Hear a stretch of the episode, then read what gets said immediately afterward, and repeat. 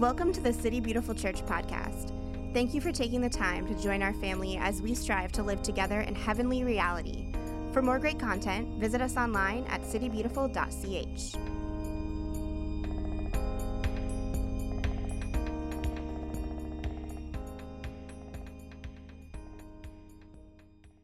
I'm going to bring up our friend Nicole Ponder if you want to give her a round of applause. Um, one of the one of our values that we have in our community is diversity. Um, that we all come together, we bring our stories, our personalities, and our gifts, and we kind of lay those on the table for the benefit of others to learn who God is through somebody else's perspective. And Nicole's been up here before um, teaching and kind of giving words, and, and we really wanted to bring her up again to kind of share out of her journey um, in, our, in our series called Crux. So I'm going to turn it over to her in a moment, but I want to pray over her. And if you guys would uh, just kind of extend a hand as a symbol of empowerment towards her, we're going to pray over her. Um, and allow her to lead us tonight uh, deeper into the presence of Jesus. Um, so, Heavenly Father, we thank you so much uh, for our sister Nicole, the gift that she is to this community, not just in um, you know the perspective that she brings to us, but just by her presence. Um, and we're all better off for knowing her uh, because she reveals you to us in some very specific ways. And so, Father, tonight, as she's bringing to us the word that you've placed upon her heart, I pray that we would be able to receive that, that we would uh, trust her, that we'd have confidence in her uh, to take us somewhere beautiful, um, and that each of us would walk away changed, not just because we've heard uh, from Nicole, but because we've heard from you. Uh, so, Lord, continue to bless this evening. We give you permission to move in us and through us. We pray this in the strong name of Jesus. Amen. Amen. Thank you, Ryan, for that intro. I enrich all of your lives by just having my presence here. Thanks for that one. Good evening, y'all. Um, like you said, I have I have spoke a few times before, but I just want to reemphasize how honored I am to speak with you guys, and it kind of makes it a little bit easier tonight that you're all in the middle, so I don't have to go over here and go over there. So. Anyway, um, as Ryan was talking about, we have been in a series called Crux. And we've been talking about the central tenets of our faith. And the word crux here, it's the vital, basic, decisive, and pivotal point. And in Latin, it also means a cross. And tonight, um, I'm going to go a little bit further into this series. Uh, a few weeks ago, Ryan spoke about faith, and he talked about how in our faith we trust God by walking the parallel tracks of both worship and repentance. And last week, Cole spoke on repentance. And then tonight, I'm sorry, he spoke on worship, but tonight I'm going to speak on repentance and what we do to get there and what we gain once we arrive there. And all these topics that have been in this series are so important. And I'm going to look at this tonight and looking at confession and repentance, as well as the bookends of those subjects, which would be sin and forgiveness. Um, Lord, I just thank you for this evening. Let my words be your words, Lord. Don't let me stand in the way of anything you want to say, God. And I ask you to open everyone's ears here tonight to hear what you have to say. In your name I pray. So, recently, whenever I was studying for this, there was this really cool scientific study about confession and forgiveness. And a lot of us are very familiar with how forgiveness does really good things for our health and our mental health. But they were also talking about how confessing is really, really helpful for our mental health and our physical well being. And they said that they found that even written confessions really make a big difference in people's well being and how they, they view their life and the ordeals of their life, whether it be traumas or sufferings or things like that. And it's really important that we talk about those things. And then, is anyone familiar with Brene Brown? She's someone who, the past few years, has really, really, her platform as a doctor, a psychologist, I believe it is, has just skyrocketed. She's uh, wrote a few books about like shame and vulnerability and courage and all of those really awesome things that we don't really talk about that much. And she says that shame really has its roots from silence and secrets. Because in our society, we don't like to talk about the the mess that we're in, the issues we have, our sin. And in confession and forgiveness is even sometimes thought as a weakness. And that's not how confession and forgiveness are looked, in, looked at in Scripture. And so I think it's really important for us to talk about these things the mess ups, the, the good and the bad, the, the profane and the holy, and really look at them together. And you know, I am a really positive person.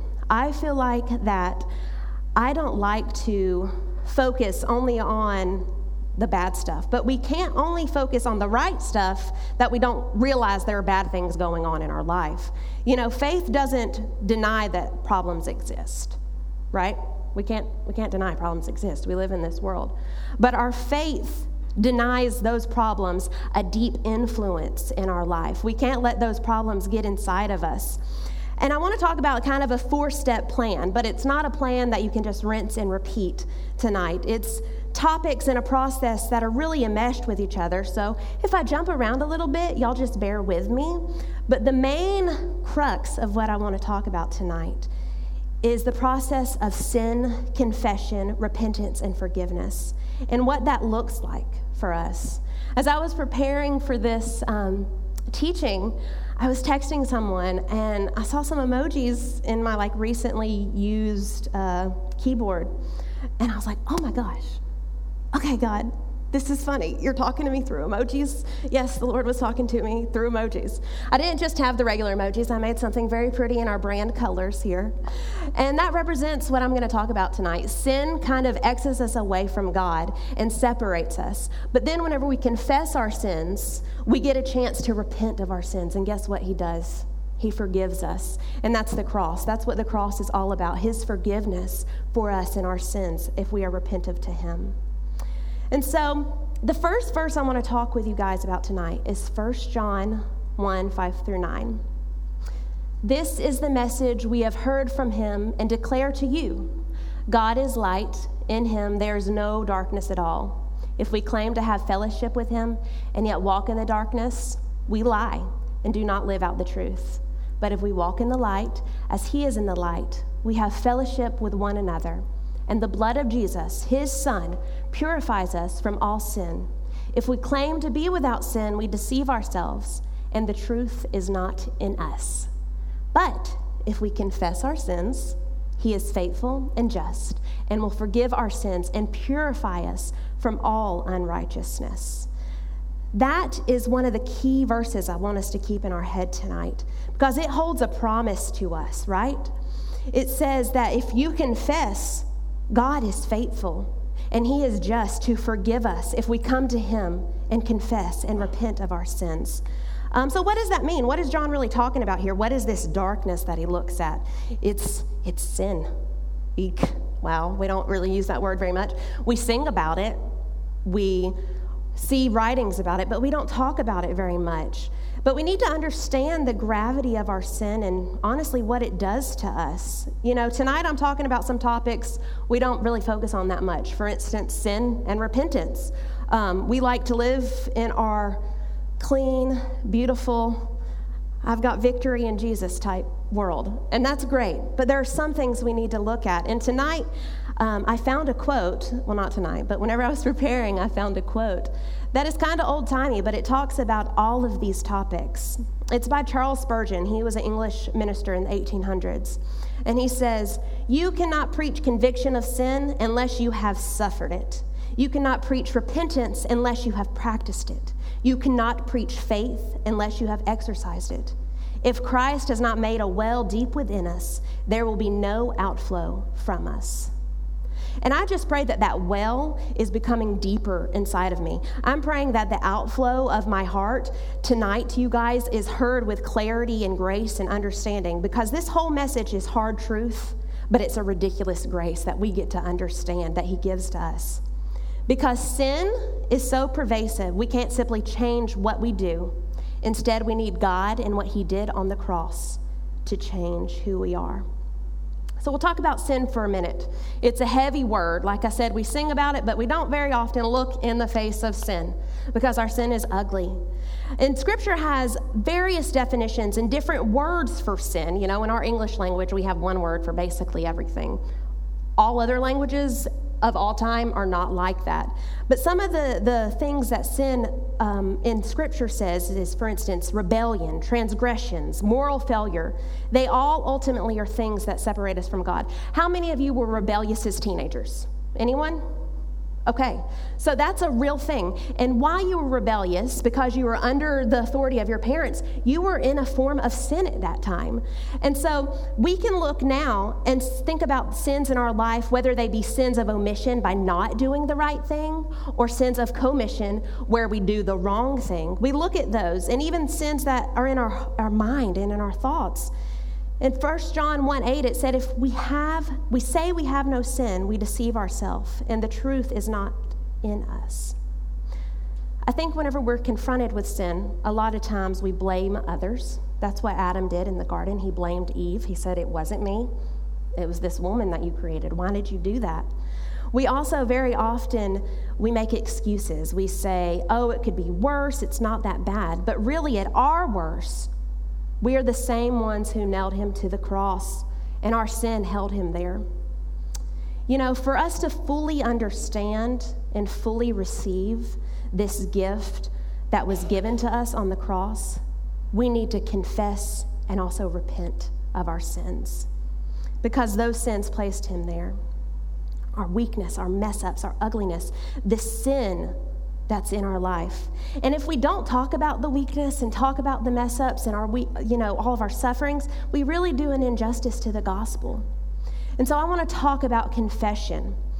Too often the church wants to whitewash things. The life of a Christian, as I was talking about, there's an old hymn. It says, Victory in Jesus, my Savior, forever. You're welcome for that song. Um, it is true that we have victory in Jesus, but things aren't always awesome. So it's important for us to look at our life and say, God, put, help us put a light on our sin inside of us, the things that are wrong. And whenever we do that, we confess to the Lord and we bring our sins to Him. King David said, When I kept quiet about my sins, my bones wasted away. We don't need to hide out. We can confess. We can be honest. You know, as I was talking about the the science study, the science study, it sounds so official, the study where it talks about unforgiveness as well, it is it's awful. It eats at us whenever we hold things inside and don't confess things, whether it be to someone we know or to God or in writing. It's really important for us to let it out and let God help us repent and get to the next stage of our life so we can receive the forgiveness He has to give us. So, confession in the Greek means to say the same. So, we need to say the same about our mistakes that God says. Mistakes, I said. Mistakes that God says. So, for instance, God says lying is wrong. We say, Yep, I agree. Lying is wrong, and I've been a liar. So that's confession. We say the same about what God has to say about the situation. You know, Another great example of confession is with a parent. So I'm not a parent, but I am a godmother. I have four beautiful god babies, and whenever I used to take care of them and I was getting on to them or they were acting up or whatever, I would always tell them they have to tell me what they did wrong whenever I was getting on to them. I wouldn't just accept a I'm sorry and, you know, flippantly walk off. I would get down on level with them and I would say, "Okay, what did you do wrong?" Do you understand why you're in trouble? Do you understand this situation? And I would have the child say to me, Yeah, I bit Susie, for instance.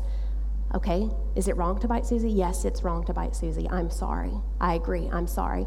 And then, you know, as a parent or a godparent, then you tell your child, okay, go on, you're forgiven. And that's what God wants to do with us. Whenever we confess to Him and take that moment to look at Him and look Him straight in the face and say, you know what, God? I really screwed up. I really messed up. I have missed the mark. I have had a moral failing. I have been rebellious. I have transgressed against you. And he says, Yeah, I'm here. I want to take you to the next step of repentance. So, I want to give you a little context in Scripture that shows the full expression of this quartet of sin, confession, repentance, and forgiveness tonight. So, I'll start in 2 Samuel And here is David after he has um, been with Bathsheba. Um, I think a lot of people are fairly familiar with this story, but I'm going to kind of give you a high level. He's an older man. He's no longer out in the battlefield having a great time. He's at home, and he looks out and sees this beautiful woman bathing in the night. And he says, Bring that woman to me. So he, he, she comes to his, his palace. He knocks her up and he knows that she's married and she belongs to someone else. And so he tries to ma- manipulate the situation and talk to her husband to make him think, hey, you're the one who got her pregnant, all that stuff. And whenever the husband's not falling for it, David basically says, put him on the front lines so I know that he gets killed. And that's what happened. David was an adulterer and he was a murderer all in one fell swoop. And here he is being confronted by the prophet Nathan. And Nathan comes to him and says, There were two men in the same city, one rich, the other poor. The rich man had huge flocks of sheep, herds of cattle. The poor man had nothing but one little female lamb, which he had bought and raised. It grew up with him and his children as a member of the family. It ate off his plate and drank from his cup and slept on his bed. It was like a daughter to him. One day, a traveler dropped in on the rich man. He was too stingy to take an animal from his own herds and flocks to make a meal for his visitor. So he took the poor man's lamb and prepared a meal to set before his guest. David exploded in anger. As surely as God lives, he said to Nathan, the man who did this ought to be lynched. He must repay for the lamb four times over for his crime and for his stinginess. You're the man, said Nathan. And here's what God, the God of Israel, has to say to you. I made you king over Israel. I freed you from the fist of Saul, and I gave you your master's daughters and other wives to have and to hold. I gave you both Israel and Judah. And if that hadn't been enough, I'd have gladly thrown in much more. So why have you treated the word of God with brazen contempt, doing this great evil? You murdered Uriah the Hittite, then took his wife as your wife. Worse, you killed him with an Ammonite sword. And now, because you have treated God with such contempt and took Uriah the Hittite's wife as your wife, killing and murder will continually plague your family. This is God speaking, remember. I'll make trouble for you out of your own family. I'll take your wives from right, right out in front of you. I'll give them to your neighbor, and he'll go to bed with them openly. You did your deed in secret. I'm doing mine with the whole country watching. Then David confessed to Nathan, I have sinned against God. And Nathan pronounced, Yes, but that's not the last word, because God forgives your sin and you won't die for it. And then we'll go on to Psalms 51, which is a continuation of David's confession here. He says, Have mercy on me, O God, according to your unfailing love According to your great compassion, blot out my transgressions. Wash away all my iniquity and cleanse me from my sin. For I know my transgressions, and my sin is always before me. Against you and you only have I sinned and done what is evil in your sight. So you were right in your verdict and justified when you judge. The amazing thing is that right there you see it. He sins, he confesses, God forgives. And that is such a beautiful picture to look at in Scripture that just shows it all right there to us. David was awful. He was horrible. He was a bad dude. I mean, but in that moment, because he confessed and repented and showed a true repentive heart, the Lord forgave him. The next little scripture I want to look at is a, a, scripture that we talk about a lot here, and that's Luke 15 and the prodigal son. And it's a beautiful representation of us and God. So he got up and went to his father. But while he was still a long way off, his father saw him and was filled with compassion for him. He ran to his son, threw his arms around him, and kissed him.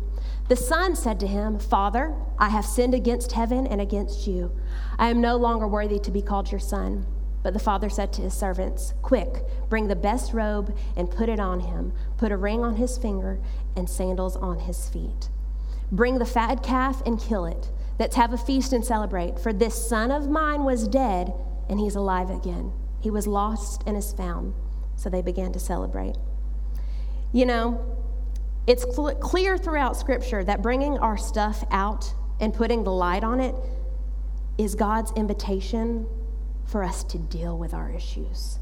And in the confession here, for instance, talking about You see, the, the father in this story is a representation of the Lord with us. And it says, even while his son was still far off, he saw him. So whenever we are in our muck and our mire, before we've even confessed to him, he sees us and he's just saying, I see you out there and I'm just waiting for you to come to me.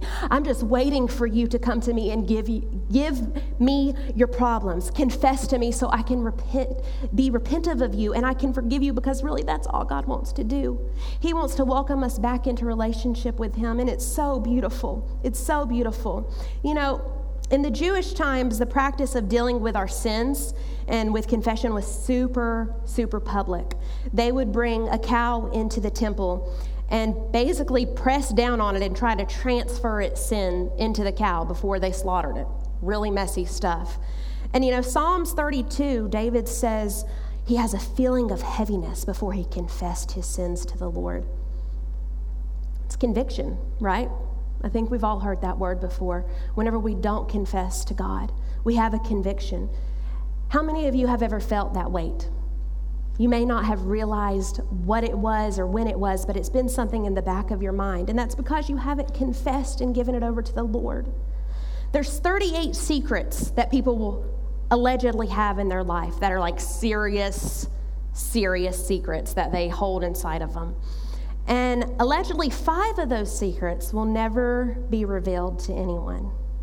And you know what? It takes us places we don't want to go when we hold on to things. It gives us shame, it gives us hardness of heart, it numbs us to God and the things He wants to do to us. It even numbs us to His voice whenever we have shame and we haven't confessed to Him.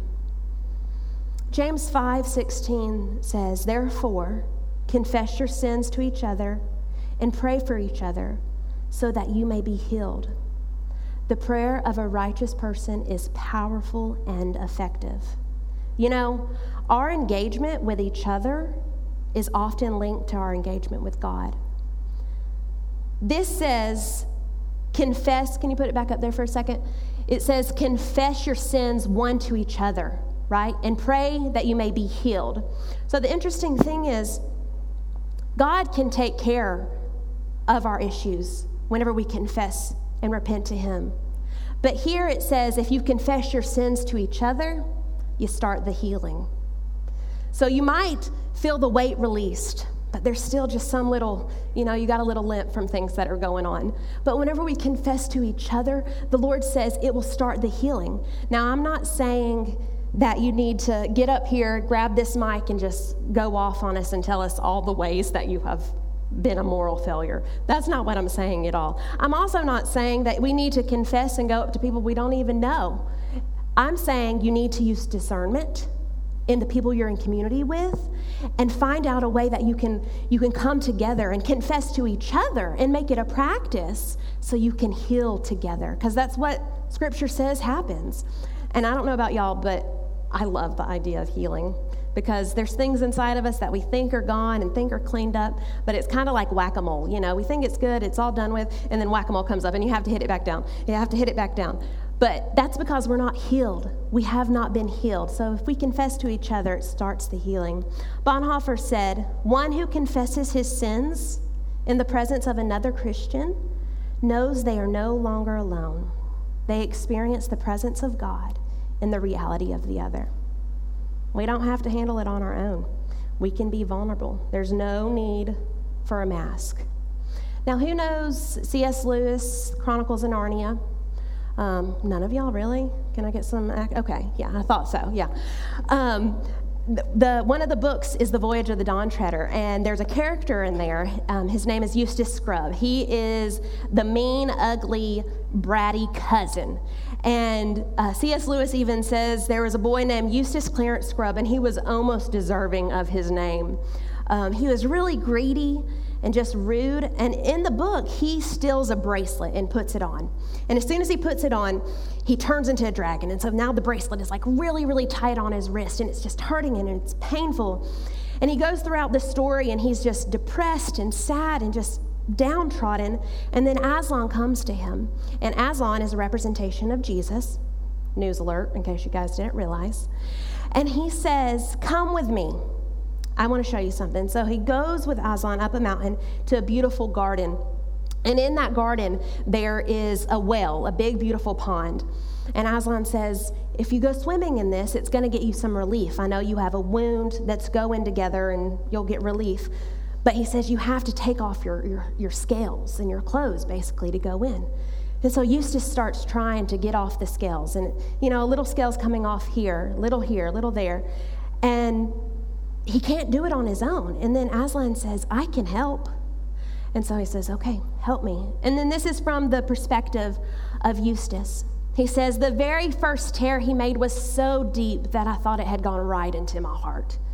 And when he began pulling the skin off, it hurt worse than anything I've ever felt. The only thing that made me able to bear it was just the pleasure of feeling the stuff peel off. Well, he peeled the beastly stuff right off, just as I thought I'd done it myself the other three times, only they hadn't hurt. And there it was lying on the grass, only ever so much thicker and darker and more knobbly looking than the others had been. And there was I, as smooth and soft as a peeled switch, and smaller than I had been before. Then he caught hold of me. I didn't like that very much, for I was very tender underneath now that I had no skin on. And he threw me in the water. It smarted like anything, but only for a moment. After that, it had become perfectly delicious. And as soon as I started swimming and splashing, I found that all the pain was gone from my arm. And then I saw why. I turned into a boy again. After a bit, the lion took me out and dressed me in new clothes. We can't do it on our own. We can't take the, the heaviness in our life. We have to confess to others and to God. And we have to look our guilt straight in the face as we confess. Because confession is an act of courage to repent and entrust yourself to a merciful God. He is so merciful, guys. If you look at the span of history and how merciful it is and really take it in, I mean, you would just be gobsmacked of how, how much mercy He has shown us as the human race. You know, when we finally trust God with our confession the way Eustace trusted Aslan, Oh, the joy. Psalms 32 says, Oh, what joy for those who, what did it? Those who, sorry, those whose disobedience is forgiven, whose sin is put out of sight. Yes, what joy for those who, whose record the Lord has cleared of guilt, whose lives are lived in complete honesty. I want us to try and be honest tonight. Remember, I mentioned the study of writing, that um, confessional writing really helps. So there's a paper underneath your seat, and there's a, it says confess at the top. And I would like for you to take a few minutes and ask God what type of confession you need to give this evening and what you need to bring to Him, and then write it and hold it. So pray, ask the Lord to search your heart, and then confess.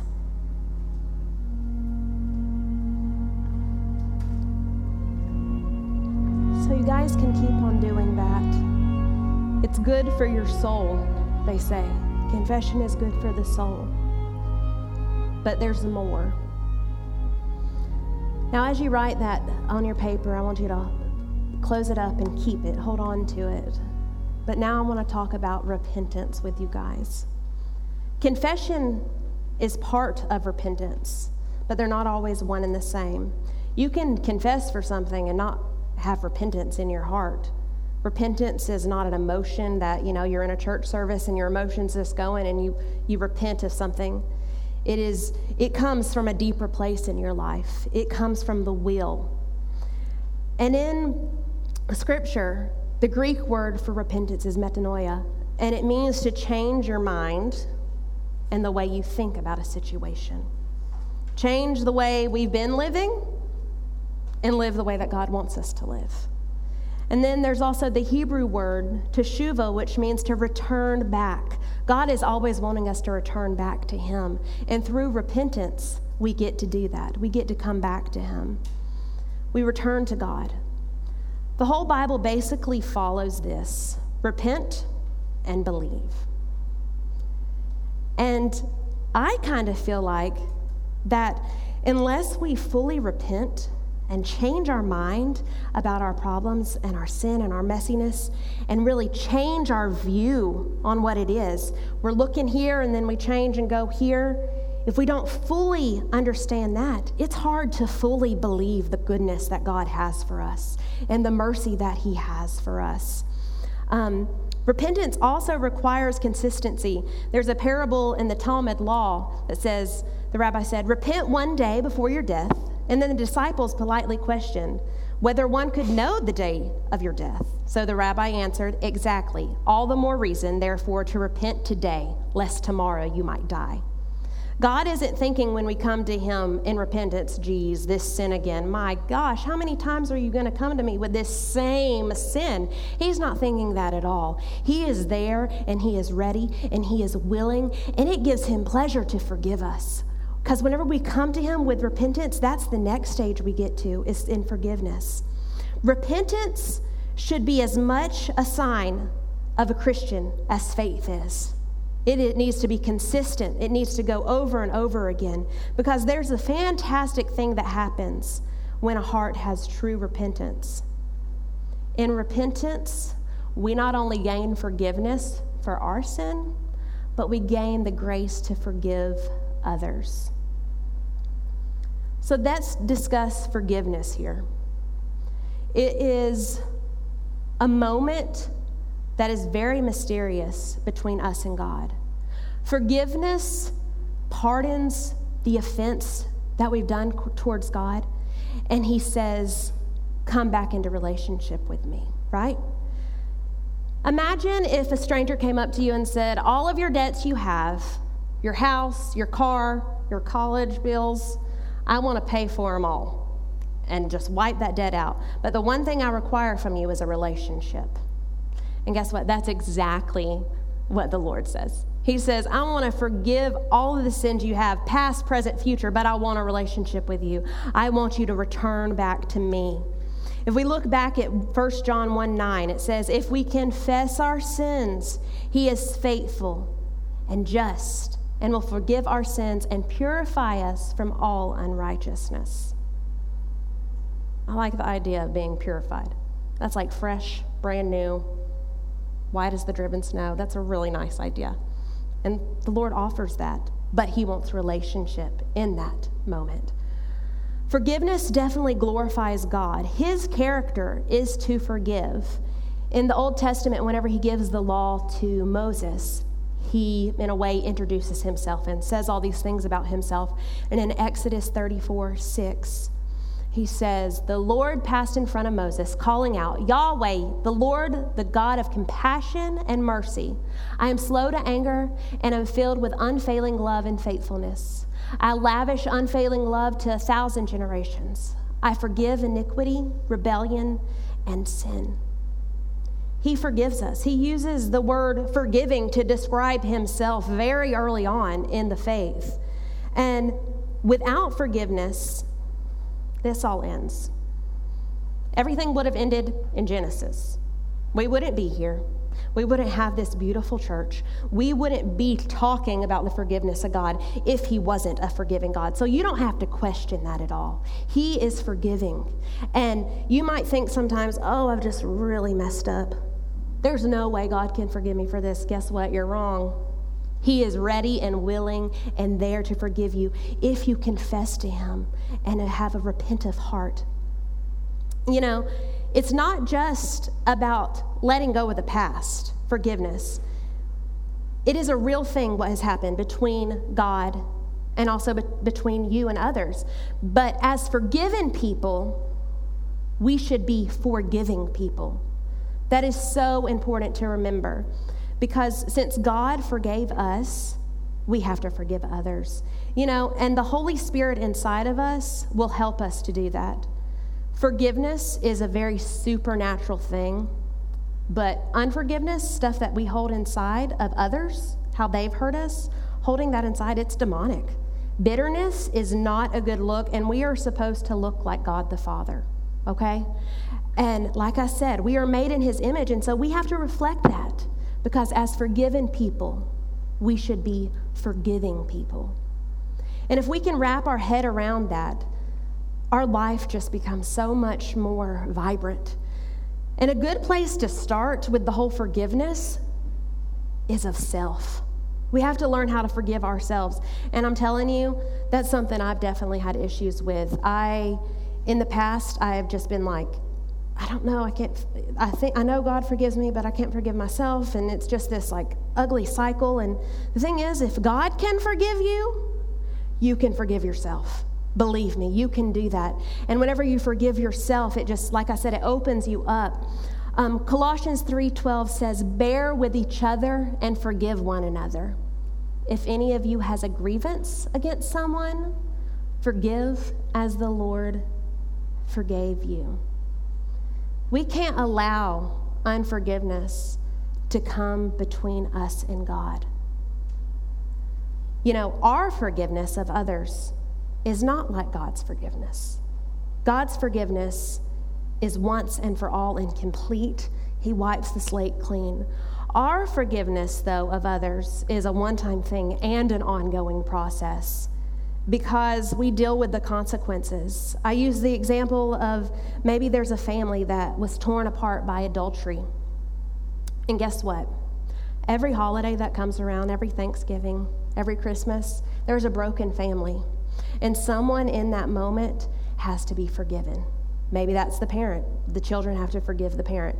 They forgave them, but they are constantly forgiving them because we deal with the consequences of our sin. Our forgiveness is not the same as God's, but with His Holy Spirit, we can forgive the way He forgives us. Our forgiveness for others is not an apology from our offender. Our forgiveness is not enabling a bad behavior. Our forgiveness definitely is not trust and reconciliation. There are some people that you need to forgive, but you do not ever need to have them in your life again, and that's totally fine. Forgiveness of others and of yourself, though, is letting go of a hope for a better past. Because this is where we are, or this is where we've been, this is where we are, and this is where we're going. And God wants us to keep going, and He enables us to go there. And we can't change the past, but we can forgive people who have wronged us in the past. Forgiveness is how we start healing, because unforgiveness will just eat you alive. Forgiveness is definitely divine. It's a beautiful vortex of things that happen. In Matthew 6 14 says, for if you forgive other people when they sin against you, your heavenly Father will also forgive you. For if you forgive other people when they sin against you, your heavenly Father will also forgive you. He is faithful to do that. He's not like us, He's not fickle. He, he does what he says he will do.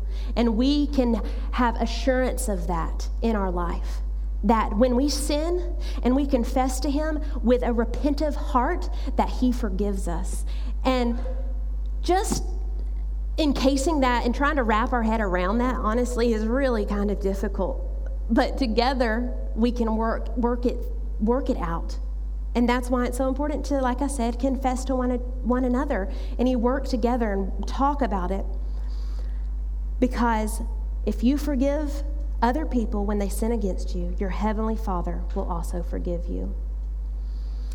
I want us to have another moment. You have a paper that says forgiveness on it. And I would like for you to take it and ask the Lord to help you think of someone that you need to forgive. This can be a hard thing to do. I think a lot of times we don't realize that we have an unforgiveness inside of us. And so, if you need someone to help you pray about this before you write it down, we have people in the back that can do that with you and are welcome to pray for you. But I want you to think of someone that, if you didn't get caught by the cops, someone that you know you, you would want to do in. If there's someone that pops in your mind, guess what? You've got unforgiveness right away. And I want you to look at that and ask God to help you understand and start the healing to forgive. Lord, I pray over this moment, God. I ask that you well up inside of your children the, the places in their life where they have unforgiveness, Lord. I ask you to search their heart and help them see the areas where they, they have fell short because others have sinned against them, Lord. But your scripture says that we have to be forgiving because you have forgiven us, Jesus. And we thank you for that, Lord. Take as much time as you want on doing that, and because I want it to be something that is a holy moment because the freedom that you can gain right now to start the healing, guys, I want y'all to realize how freeing it can be. Whenever y'all get done, as you please, as you wish, I would like for you to come up here. We have a shredder here that's confession and forgiveness. Both of these represent taking it to the altar and giving it to the Lord. Don't worry about the sound, you know, of shredding paper. We're going to play some music and enter back into worship. Bring it to Him shred it, give it to Him. Allow Him to do what He needs to do to start the healing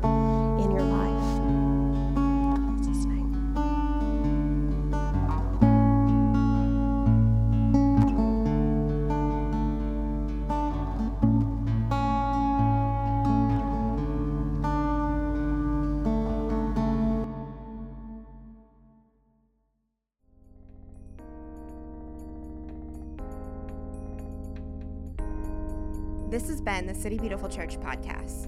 To stay connected, follow us on social everywhere at City Beautiful CH. We hope you join us again soon.